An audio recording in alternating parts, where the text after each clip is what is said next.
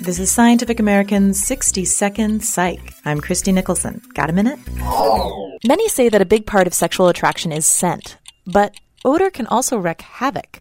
Take mice, for example. The aroma of a strange male's urine can cause pregnant females to miscarry and restart ovulation. This is how the male, driven to propagate his own genes, knocks out a competitor's potential offspring and replaces it with his own. But the female mice have a remarkable protection that kicks in on day three of pregnancy.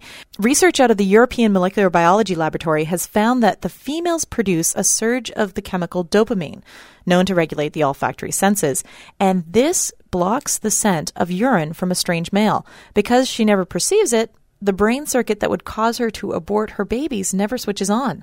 The dopamine surge that dulls the olfactory bulb to the abortive aroma is first triggered during mating and progressively impairs sensitivity to male scent. Researchers found that when they inhibited this chemical surge, the males were able to trigger miscarriages much later on in pregnancy. Thanks for the minute. For Scientific American's 60 Second Psych, I'm Christie Nicholson. 60 Second Psych is sponsored by Worth Publishers, the leading educational publisher in psychology. Visit them at www.worthpublishers.com.